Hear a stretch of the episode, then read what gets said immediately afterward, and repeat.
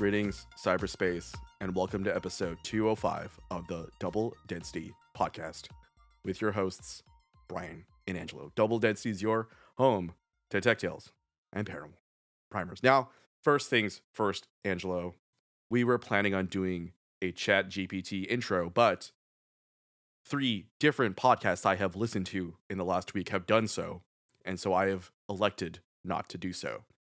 How do you feel about ChatGPT? Can you explain to the folks what ChatGPT is? Let's start things off with that. I'm really not sure what it is, Brian, but I thought it was text-based. You just sounded like a robot. I don't think it would talk. I was doing it as if I was reading it. Oh, okay. And you're reading, okay. Because like I've seen a few things. I watched a MKBHD video where he was talking about AI and all that, and it sounded like him, but then he said, no, I've been reading the bot thing, whatever it's called. Can you repeat it for me? I will not get this right. ChatGPT. There you go, yeah. Okay.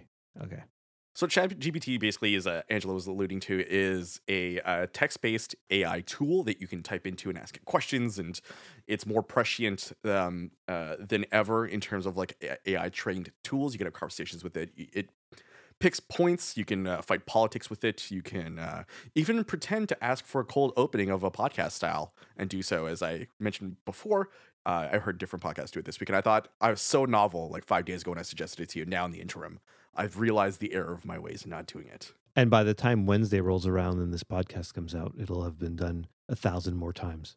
Yeah, absolutely. So I'm kind of bucking the trend there because I want to talk about ChatGPT. I want to talk about AI tools in general because I feel like the last 10 days or so, there's been a huge, massive explosion in the sort of like zeitgeist of the moment talking about like AI tools in general, either they be text-based or image-based too, right?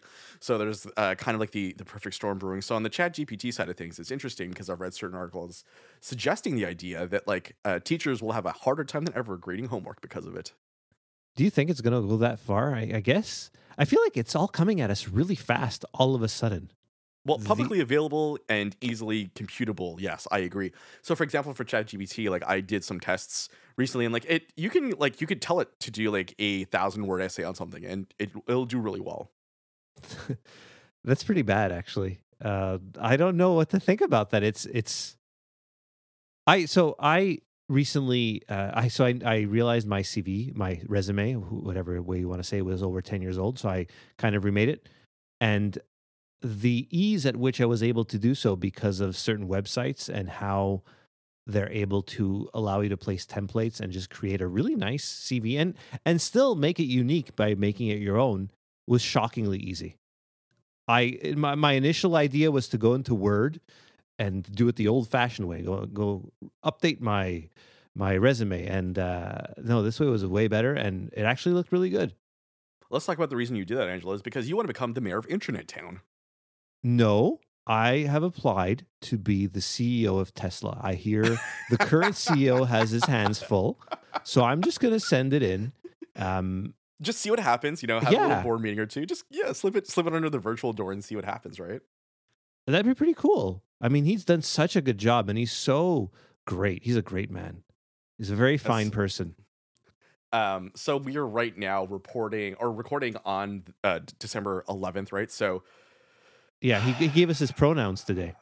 Yeah. I am more than amused by the fact that he is contemplating letting tweets now become 1,000 characters. The site is going to become MySpace level unusable if that happens. I heard 4,000. Okay, so it's 1,000. Either way, it's a mess. Yeah, I've seen people reporting 4,000, and then a couple weeks ago it was 1,000. But I think the closest one, I apologize for the error, I think it is 4,000 now. So we'll see how that goes. I have no faith in that. That will not go well. No. Based on some of the topics you gave me this week and put in the show notes, I'm I actually deleted my Instagram account today. You did? Yeah, I'm just done with it. It's so annoying. And Twitter, I've removed the official Twitter app from my phone because it's garbage. So I'm just using TweetBot, which basically keeps all the tweets from the people I follow in chronological order with no ads. Love so it. I'm not going to use the website. The website is terrible because it always sort of gets me to click on the topics du jour, and they're always terrible. They're not always like, so the problem with clicking on the trending topics is they're never actually about the trending topics themselves. It's people's reactions to the trending topics. So I have to like scroll around and dig around to figure out what actually is going on. And if someone has died. Or, I was worried. I saw Martin Short tweeting today, not tweeting. He was trending today. And I was worried about Martin Short. He's fine. Apparently he was on SNL. Yes. He and Steve Martin were co-hosting last night. Yes. Yeah. But coming back to ChatGPT and stuff. So yeah. So basically what you could do is you could go into OpenAI's platform and ask it questions and get answers, right? So you can then copy and paste them. For example, like you could take a tool like Grammarly or Wordtune and then transform it just enough that it evades, essay detection, let's say, right? If someone decides to somehow integrate searching through ChatGPT in order to figure out whether or not an essay has been auto-generated. So there are ways to like tweak the essay even further to ensure that detection is minimal and then hand that in. I feel like high school teachers and college professors are not going to have a good time with this. I don't think so either, because you and I both lived in an era of having to slave over essays. I don't know about you, but like I left things until the last second, so I pulled many all-nighters and prayed that it went well. So I was not like that at all. I would start my papers and stuff weeks and weeks before. I'm definitely not at the same time. I don't know if I've told this story on the show before, but one time I took an intro to theater class with a bunch of friends, second or third year university. And we ended up at the end of the semester going out to do karaoke with some of the TAs who were super cool. And then we ran back to my place because he lived off the island of Montreal. So getting home that evening was impossible. And then I spent the 2 to 5 block writing my essay while he slept in my bed. And then I shoved him awake at 5, and then he took from 5 to 8 to write his essay while I napped, and then at 9 we both rushed to school to hand in our essays and call it a day. And based on that, you can tell that you went to university at a younger age than I did, because when I started university, I didn't like the program I was in. I left and only went back in my mid 20s and in a new program and with a fresh mind and a much more adult attitude. So I took things much more seriously and got things done way ahead of time because that's how I was. Sorry. So did you do well? Did you do well? Yeah, I think my lowest grade ever in my degree was a B+. Okay, so yeah, you spent the time doing that. Yeah, I'd say I was a solid B+ student. Yeah, my GPA was in the mid 3s. So clearly, you're going for grad school right now. Yeah, in my 40s with. With an established job. Although, if I wanted to go to grad school, since I work at a university, I guess it would be pretty cheap. Or almost free, I'd imagine, right? It is almost free, yes. I didn't want to say that, but yeah, it's almost free. Well, I mean, listen, let's get that out there, right? Yeah. Ah, the mediocrity of the white man. Oh, well. Hello? I'm a computer. I'm a computery guy. Everything made out of buttons and wires. Double density. Anyways, coming back to talking about AI, some interesting things on the visual side, right? So in the last couple of days, I don't know if you're probably off social media, so you haven't seen people use Lensa to transform. I have seen that. I'm still on social media, but I'm not going to stay. Like I said, my Instagram is now officially deleted. It will not be gone until January 10th. I think I sent you the screenshot, right? You did. Yeah, and. Yeah, but no, I've heard of this. People have sent me pictures. I've seen some of them on Instagram. It's not what prompted me to leave on Instagram. I was so offended by these magical avatars. Oh, I thought you were going to say you were so offended that no one had made any of you that you decided to leave. No. I mean, look, I won't say the name of the game, but it made me sort of think of that game. And that makes me happy. The game that that may or may not have won Game of the Year this year. Which is a whole other thing we can get into later, but we won't talk about that yet. I can't even mention the Game of the Year. For obvious reasons, or else you have to pay up, right? Yeah. Yeah, so let's talk about Lensa for a sec, right? So what you do is you basically input a couple of photos, and you get different styles, right? So very, very interesting, kind of harmless at first, right? And then you start thinking about the implications of it all, right? So for example, what happens to your photos? Who owns your photos, right? And what if someone decided to take your photos and do whatever they wanted with them? Yeah, because now your photos are out there. In this app, do you really know anything about the developers, right? What are they using these pictures for? They're training AI. Is the AI eventually going to decide, oh, these are the people I have to kill? Yeah, who knows, right? And that's kind of the interesting kind of conundrum we face as a society. I think that like we are undertrained in understanding the implications of using AI in these ways, right? A lot of people think it's harmless and fun. Well, it could be for some. For others, it could be the start of a very destructive pattern. Things like, for example, like if you wanted to, claim that someone was cheating and then used any sort of AI tool using Stable Diffusion. So basically, Stable Diffusion is a text to image creation tool that, and the reason why a lot of these apps use Stable Diffusion is because of how powerful it is. It is a deep learning AI module, and it costs some server space to use, which is why they charge per image. Like for example, for Lensa, if you want a series of images, it's going to cost you a little bit more. I can't remember what it is. I think it's like $8 now instead of $4 or something. I can't remember off the top of my head because I saw someone mention it recently. But the idea here is that you can kind of create scenarios and implicate people, and deep fakes are a real thing too, right? So just it is a perfect storm brewing of creating a lot of different inauthentic scenarios to get what you want, right? And I'm kind of curious if this is publicly available. I'm kind of curious to know on the military side and the private side what they have access to. Well, they're no longer going to need to go covertly invade a country and assassinate somebody. They could just assassinate them by making them so untouchable and not worthy of leading anything that through use of this AI and making them, putting them in terrible situations, making it look like they've, they're eating puppies for supper, alive puppies, right? Like they could have, if they don't want him in power anymore, they could have him eating live puppies. It feels like we're at the beginning of a really awful, terrible Black Mirror episode. Well, what if we realize that the company behind these AI photo things is Boston Dynamics? And their dogs. I mean, listen, they got the dogs. The dogs are trained. Maybe the dogs are typing things up in their brains, right? So who knows?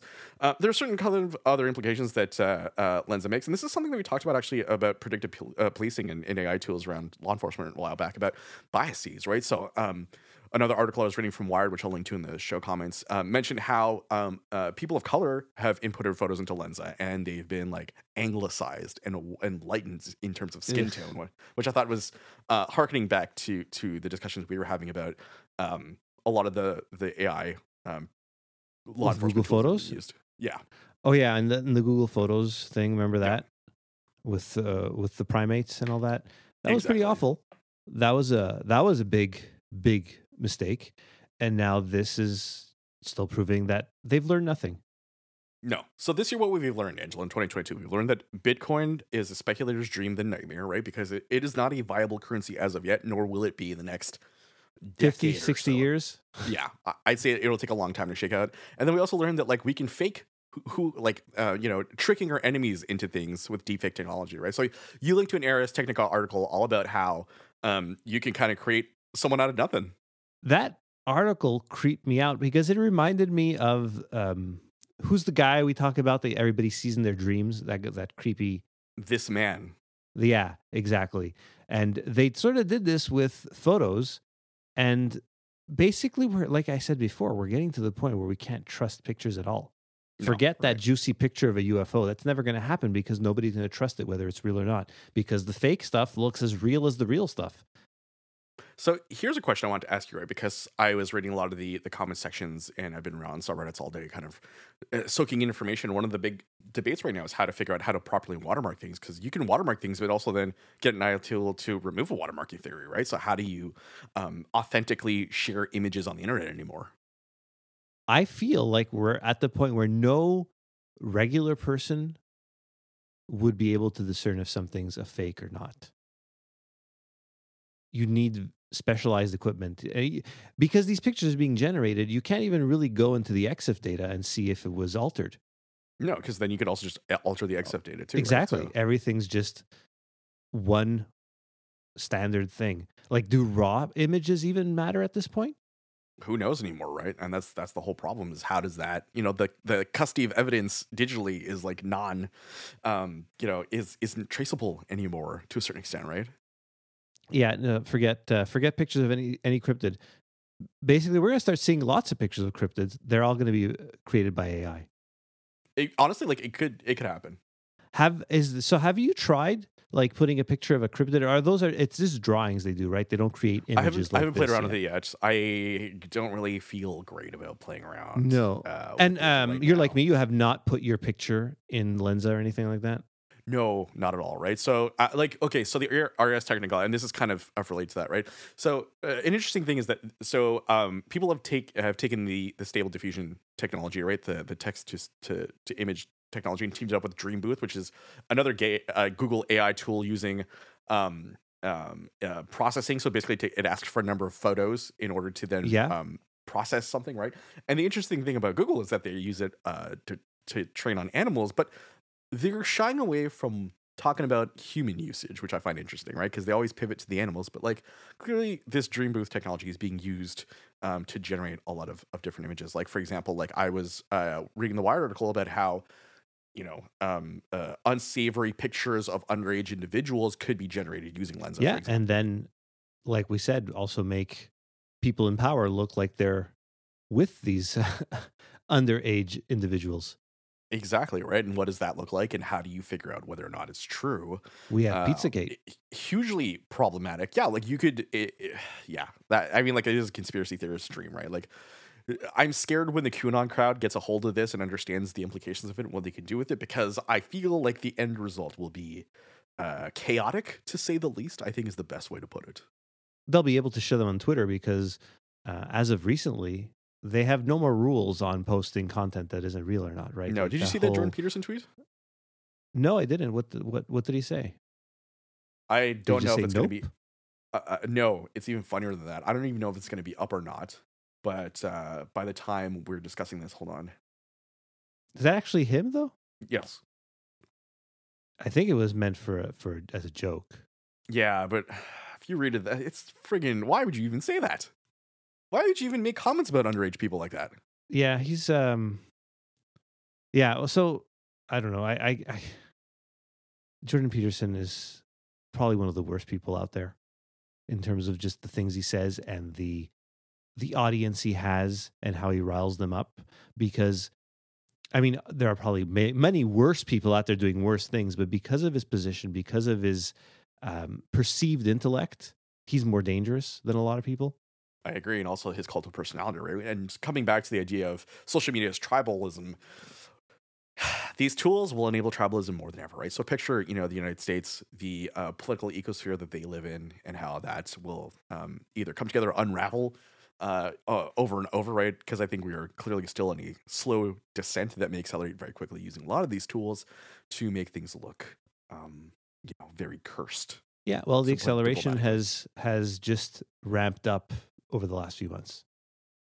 Yeah, and then like we're in the space, right? So kind of pivoting though, talking about ChatGPT again, I was reading an article discussing the idea of like why Google missed the boat with ChatGPT, right? Because there is speculation, and like in playing with it, I do agree that ChatGPT does a better better job of hooking people up with the right results and contextualizing the results of questions versus, Google offering search results in a list that you have to parse through.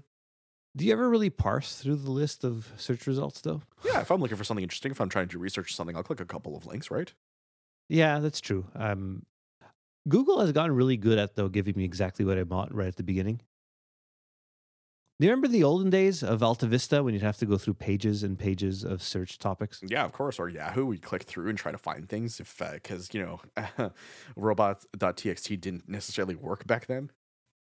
We've come a long way with searching, but I'm less concerned about searching because that's actually something useful. And now all these photos, with the way they're working with AI, is pretty bad. Yeah, well, okay. So coming back to the idea of why Google missed the boat, Google didn't miss the boat, right? Because they're not in the search business, Angelo. They're in the ad business, right? That's how they make all their money. We forget that. Yeah, a lot of people tend to forget that and just see their suite of products and go, this is how they do things. But no, that's where they make their bread and butters, through Google Ads. So ChatGPT, OpenAI, haven't figured out how to monetize that just as of yet, except for subscription services. So as of right now, it is free to use on a trial basis, but I'd imagine as it gains popularity, they will figure out subscription models. They will figure out how to insert ads into your chats with the chatbot Then it'll be just a question of how much you want to pay for that sweet essay. Exactly, right?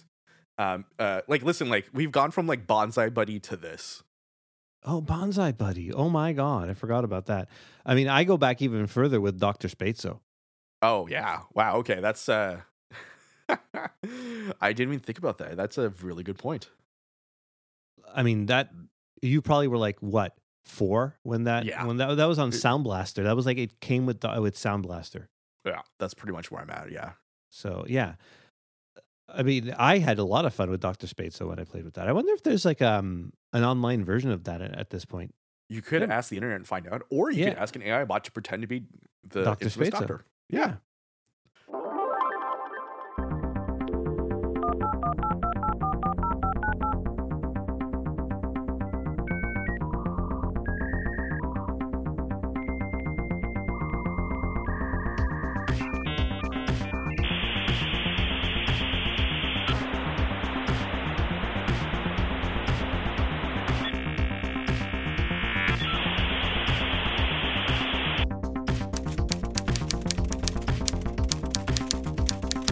Hello, I'm Jello. My name is Dr. Spatzo.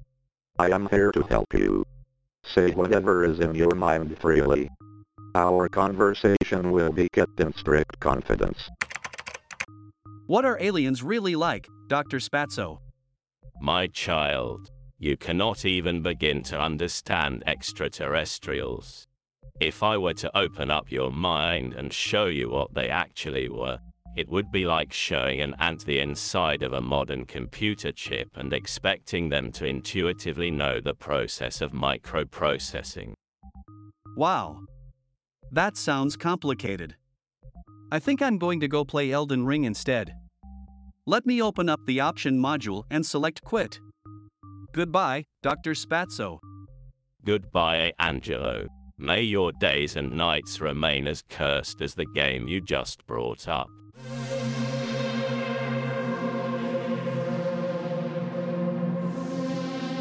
All aboard! Double density. Yeah, so kind of curious though, on your end, like, you know, you have one child in high school. She won't use this, but think about other kids in high school, right? Like trying to get through. How do you measure grades? Because we're moving away from like, and like let's think about this for a sec, right? Like classically, traditionally, learning things like your, you know, multiplication tables, right? How would they? Well, I mean, you can't use it to cheat with your multiplication tables, but you can the idea really learn. Of like learning concepts, right? Okay, learning concepts, learning how to write properly is kind of, you know, I think at the end of its lifespan, and I think instead it's not about the tasks themselves, but learning how to harness the tools to complete the tasks now, right? Because things like calculators exist, things like ChatGPT exist. How do you measure the effectiveness of a student's learning outcomes? Yeah, I just don't want us to end up sounding like crazy, like the old generation of, oh, calculators are going to ruin math, and how I'm not saying that at all. Cassette tapes were going to ruin the music industry. That didn't ruin the music industry. No, I'm not. Okay, so maybe the visual side of things for sure. That's a discussion to have, especially. And this we haven't really talked about, like artists, right? Like how artists feel. Some are celebrating this, and others, some are saying that like we never asked that their AI tool to crawl our images and put them in their database, right? So that's a big issue. But no, I'm talking more about the concept of which the way technology and education intersect and the way that our grading schemes will have to change in the future to recognize these advancements. That's true. We'll have to put that into consideration that everybody has access to these types of tools that can basically do your homework for you at this point. It also goes both ways, right? Teachers can put this in grading schemes. I saw a great Twitter thread all about that. So a teacher created a rubric and then asked the AI bot to grade various essays on that. While they relaxed and watched some Netflix. Exactly. So it kind of goes both ways, right? So the facility by which you can get things done on both ends of the education spectrum is very interesting to me, right? While we were researching these things, the two top free apps in the iOS App Store were Lensa, photo editor and enhancer, and AI Art, AI image generator. So it says turn words into artworks, right? Which I imagine they're using Stable Diffusion technology. Yeah, so because the run Stable Diffusion, you can run it on a PC or Mac, but it takes a lot of computing power to do. Okay, so no, it's a no go on. I guess on an iPhone it works fine too. No, Well, a lot of people are saying that, like, within the year, the Stable Diffusion technology itself may be accessible via iPhone, right? Because right now, basically, these apps are just portals by which you access Stable Diffusion on, you know, on cloud servers, computing. Yeah, exactly. Yeah. Well, I mean, the chip in my Mac is not too far off from the chip on my phone. It's a bit bigger, a little hotter, but yeah. It's crazy what an iPhone chip can do at this point. So yeah, I think we're looking at another year or so before a lot of these tools are available on mobile, easily accessible. The cost per usage on the server side of things will probably be brought down, I think, as algorithms continue to be refined and improved upon. So I feel like we're closer than ever to the singularity. Well, in a year, there's going to be two episodes weekly of Double Density, one that I record with your chatbot and the other one that you record with mine. You laugh, but there are ways in which we could say several hundred words and turn that into a script of Double Density if you wanted to. That'd be fun. And like record it properly. I mean, there goes the joy of actually making the show, but hey. Yeah, the joy of connectivity, the joy of talking to each other, the joy of researching, reading. Like, I noticed writing, you got a haircut this week. Is it me or is it robot me, right? Like, I don't know. Who knows? Yeah, let's head on over from one dystopian side of things to another set of dystopian things over on the paranormal side of things. Sounds good. Because I know that the government has Sasquatch liaisons, people that actually can communicate with these creatures, and you know, I've heard a lot of different whistleblowers come up online and you know through different radio shows. Right. You've got mail.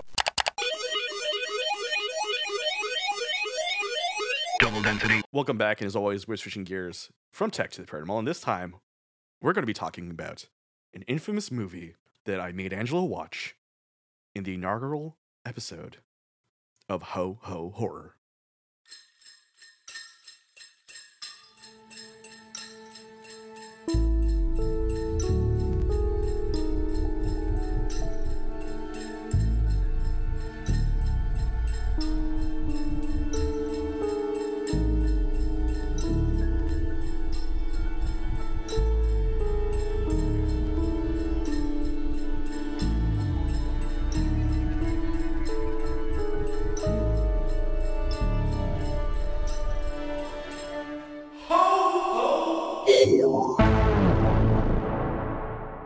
Angelo, I asked you to watch 1987's Silent Night, Deadly Night Part Two, a tale of revenge, a tale of murder, of mayhem, a tale of using half of one movie to explain another movie.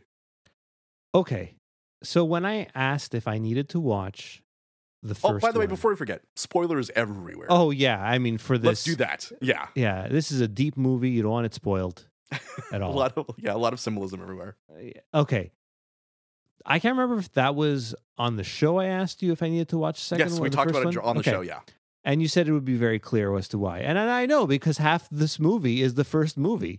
Yes. The movie runs 88 minutes, and I'd say of that, probably 35 to 40 are a recap of the first movie. And when I was watching it, I thought, okay, so he's thinking back, but was this in the first movie? So I had to look it up and wonder, okay, are these refilmed flashback scenes? And no, they had no budget, so they just went back and recut footage from the original movie into this one, because the original movie is his brother killing people. Exactly, his older brother. So this is the confusing part, though, right? So okay, so the story is, it's a sequel from the first movie, and the first movie, what happens is that the family is murdered by a man in a Santa Claus costume, and the kids get sent to a reformatory, and the brother has a deep-seated fear and anger towards the holidays, and the nuns because he sees Santa gruesomely attack his mother. Yes, and murder his father. Yeah, and it's a really uncomfortable scene.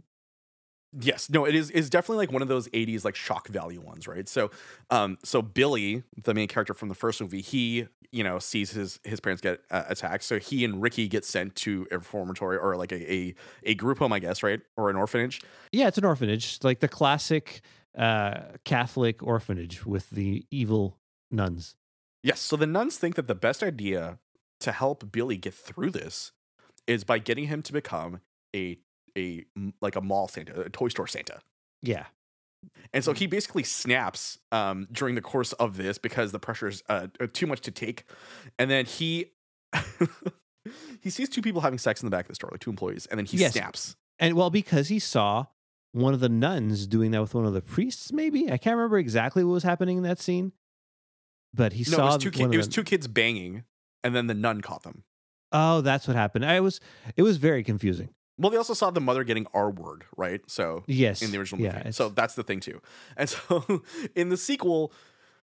Ricky retells the story of Billy's ascent, descent, and fallen death in the first 40 minutes using a framing narrative where he's meeting with a psychologist, a doctor, to record his thoughts. This is, I think, when they started replaying this type of stuff is when I looked it up to see if it was a reshot thing and realized, no, if I had seen the first movie, I would have just basically wanted to fast forward through this because...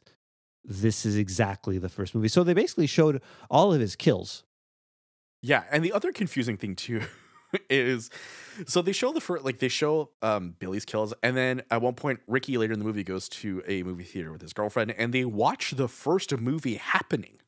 Yeah, so it's very meta before meta but also strangely so, right? Because they use some of the same footage in both sequences. Yes. So Ricky kind of becomes deranged. He's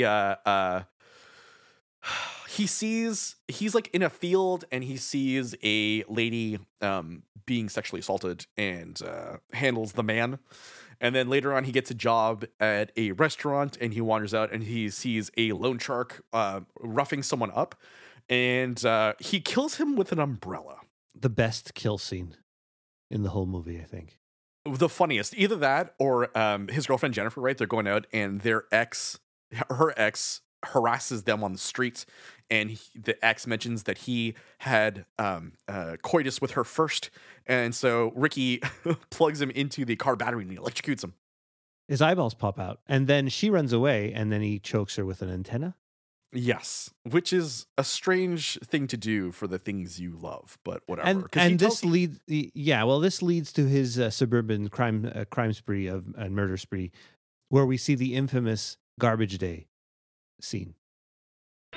Garbage day? Huh? No!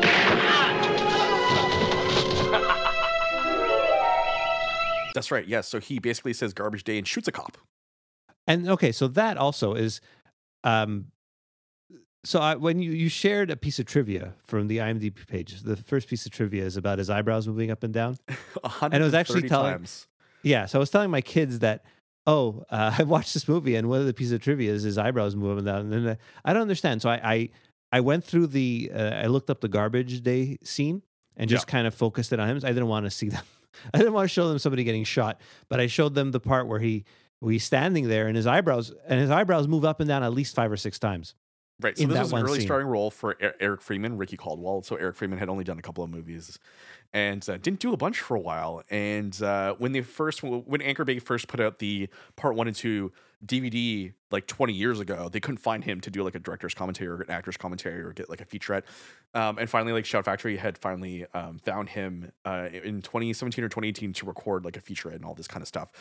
Because for years he was kind of in incommunicado, no one could find him. And this movie had grown to such cult status because of the things we explained: the over the top acting of Eric Freeman's Ricky, his eyebrows, the way in which he was just maniacally laughing all the time too.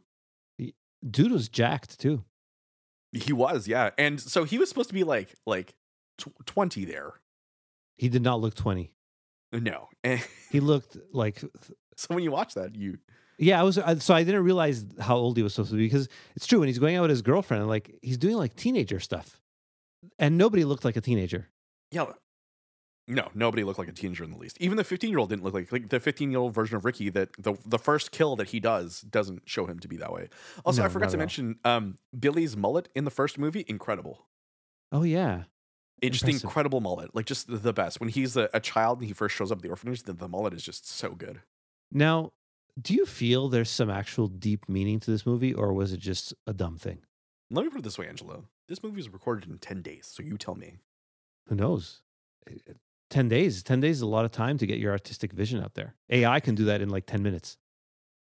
It feels like AI put this film together, to be quite honest. It did, right? Just found footage of other movies and just put it together. So thankfully / unfortunately, there are three other movies in the Silent Night, Deadly Night OG franchise. The third one involves Bill Moseley, who's a character actor. He was in a bunch of Rob Zombie movies. He was also in the 1990 remake of Night of the Living Dead. And he plays a comatose Ricky who has a psychic connection with a woman who is blind, and he wants to kill her. Oh, fun. So now as the movie continues, though, so he does this crime spree in the suburbs. Yes. And then he decides that he wants to go find Mother Superior. Yes, exactly. So he decides to go stalk her and end things that his brother could not do, because in the first one, he gets shot dead before he could kill Mother Superior, the source of all of this Christmas-related angst. Now, there's something I didn't catch, and I don't know if they explained it, but what is up with her face? Double density. The other thing I noticed about Mother Superior's house is, did you notice her address? I did not. What was it? 666. Oh, was it really? That's super interesting. Some symbolism right there. Yeah. I did notice also she had a Samsung TV. I didn't realize Samsung made TVs back then, but she had a Samsung TV. Well, good news. And you had to have noticed the homage to The Shining, though. So The Shining, right, by what's his name? Can I think of his name? Stanley Kubrick. Yeah, Stanley Kubrick. Another great filmmaker like the one who made this film. He the scene where he's cutting through the door with the axe. Well, there's a whole scene like this. Yes, of course. So the point of the POV shot, yes. Yeah, so that felt like an homage to The Shining. And there's some symbolism in this movie, the 666. So, I mean, if we want to really draw some symbolism out of the two, right? So the idea here that, like, religion ruins everything, right? So, Mother Superior being the avatar for all things religious in both movies, and how her forceful ways box both Billy and Ricky into a certain mindset, right? Because in the first movie, what happens is that Billy dies. And then the last thing that happens is that younger Ricky looks at Mother Superior and just says naughty, because naughty is the refrain that Billy uses whenever he sees people acting up in the first movie and kills them. Yes. And some poor innocent Santa Claus gets killed by the police in this movie. Yeah. Well, yes, of course. And then there's that whole scene where they're kind of running around they catch a Santa, just a dad being Santa Claus to his child, and they almost shoot him. Yes, in the child's room. And no less, true. But yeah, coming back to the idea of the symbolism here. So, I mean, if we really wanted to draw things out, we could kind of talk about it. You're the film buff here. I meant more conceptually, like the idea of religion ruining things, right? Which is why, like, Santa Claus exists in a magical, non-religious realm, sort of, right? If you'd agree with me on that one. I mean, the true Santa is Krampus. Well, I mean, yes, if we want to go all the way back. Oh, speaking of that, Angelo, I saw the David Harbour starring film Violent Night. Yeah, last night. Okay, you went to the movie theater to see it? I did. And? It was incredibly good. Oh, okay. My wife and I both enjoyed it. She's not the biggest fan of violent movies, but it actually was quite fun to watch.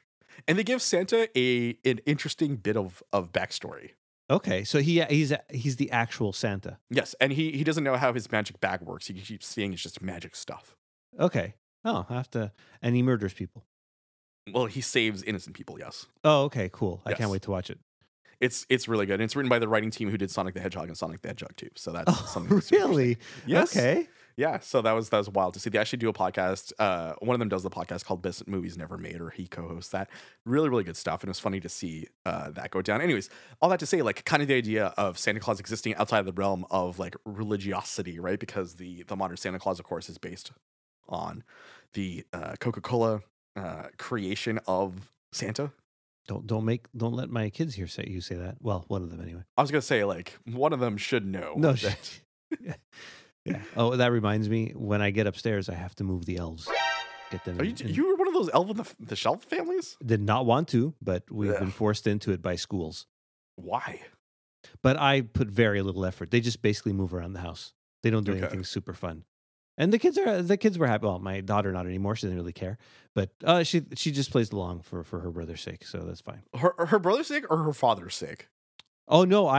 If I didn't have to do this, I would not. Does she know this though? Because I feel like she's just humoring dad. No. She knows I move them around every night. Sometimes I ask her, like, where should I put them? She's like, I don't care. So it's like, you do it. It's not my job. So she's learning. I'm super anti-elf on the shelf, so that's same here. My wife and I were completely against it, except twice the teachers in her class, in both kids' class, started talking about the elves How? All like, the kids, why? All the kids had elves, and my poor children were deprived, so we had to go buy. We had to like run to the pharmacy and find elves. 1 year for my daughter, and then a few years later for my son. Bullying and peer pressure are real and alive and well, even in 2022. Yeah. So anyway, I'm going to find the place for the elves.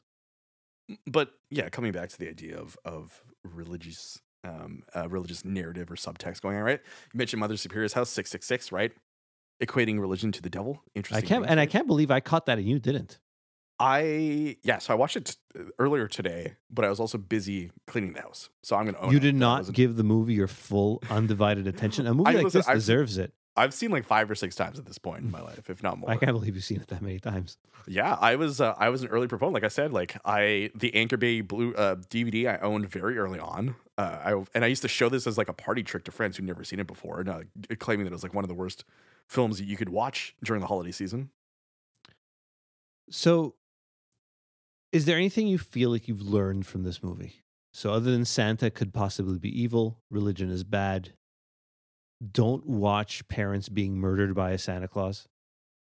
I mean, I'm not actively going out trying to see this in the wild. Okay, perfect. Well, I think one of the things I learned is that you can cram one movie into another if it's a sequel, and people are not going to notice a lot of the time. Or if they notice, they still pay their money to watch the movie. Yeah, I did feel bad for the poor doctor. He was sweating quite a bit, and he looked familiar. He's been in other stuff, that guy. Yeah, if only there was a website where we could see these things, right? IMDb.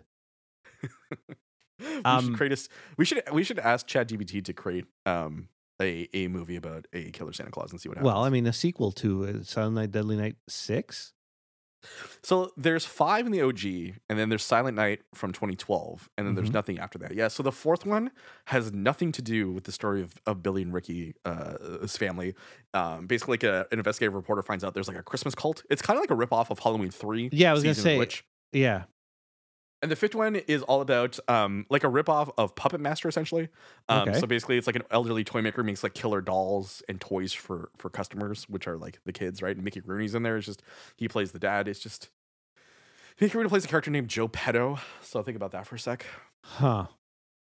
No symbolism there. None at all. But it's wild. It's friggin' wild. So, and that's the thing is that it kind of reminds me of Hellraiser, the Hellraiser series of films, right? So after the 3rd one or the 4th one, they started taking unrelated scripts and throwing Hellraiser elements into them, which is why there's the Adam Scott medieval one. I've never seen a Hellraiser movie. Oh, okay. The first 2 are quite good. The 3rd one's actually really good too. And after that, it's good luck with that. Well, if Adam Scott is in it, it must be good, no? I mean, it's early Adam Scott. It's 2001 Adam Scott here. Oh, okay. Jeez. He was in my head, he's 12 years old in 2001. No, this is a Dimension Films, right? So this is their horror subgenre or sublabel, right? And just quality varies wildly, but mostly very, very low. Angelo, if you had to give Silent Night, Deadly Night, a rating, or Silent Night, Deadly Night 2, a rating of between 1 and 5 axes for Axmas, what would you give it? I think I just give it 1 axe head. Oh, the top. In of terms of quality, yeah. But in terms of enjoyment, I think I got a good 3 axes out of it. I'd say quality 1 axe, a full axe, right? Oh, full axe, okay. So it wasn't shot terribly. Is a huge thing to me. It wasn't edited too badly. The acting, of course. Pitiful, but the special effects are quite good. And the reason I give it a full axe is, Ricky used a full axe to chop Mother Superior's head off, right? So that's the full axe there. And then enjoyment, 4 axes out of 5. What about umbrellas? No umbrellas? No umbrellas. Okay. Did you want to read it on an umbrella system too? We could do that, right? So replace the axes with umbrellas, same result. Yeah, a half open umbrella. If you had to recommend this to people, would you? Yeah, it's free on Tubi, so just might as well. And I really only got 1 ad break the whole time. Really? Lucky you, yeah. Yeah. So this will be the first of 3 in our Ho-Ho Horror trilogy of film reviews in the next little while. Yeah, so if anyone has seen Silent Night, Deadly Night Part 2, let us know over on Twitter, _DensityPodcast, on Instagram, @DensityPodcast. You can even email us at doubledensitypodcast@gmail.com, or you can hit up doubledensity.net. Leave us your thoughts about the movie. I think the next one will be Black Christmas. That's on. Yeah, we're going to do the Bob Clark, right? Black Christmas. Yeah, so Bob Clark, director of many interesting films, including Children Should Play with Dead Things, Canadian Bob Clark, So this is there's some debate whether or not this is like considered like the first slasher or a proto slasher. Okay. So we're gonna do that, and we're not gonna watch the remakes. We're not gonna do that at all. Okay. So I'm gonna go check that out this week, and we'll talk about it. And it is on Tubi, I believe, right? It is on one of the free services. Yes. Okay. Perfect.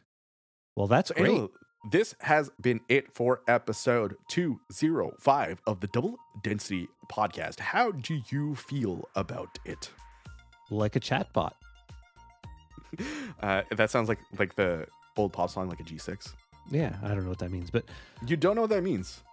Now I'm feeling so fly, like a G6. No. Dad, the cataracts? No. Nothing. Still nothing. I'm unfamiliar. But this was a fun episode. It was. I enjoy watching dumb movies. And we only got a couple more to go before the end of the year, too. Yeah. Okay. All right, well, Angelo, everyone should tune in next episode as we continue to talk about the mysteries, the mysticism, the secrets, the heritage of Christmas movies. Angelo, I will see you next week, not at the theater. Yeah, make sure you watch Black Christmas so you can follow along and not get spoiled. See you there. Bye. Bye.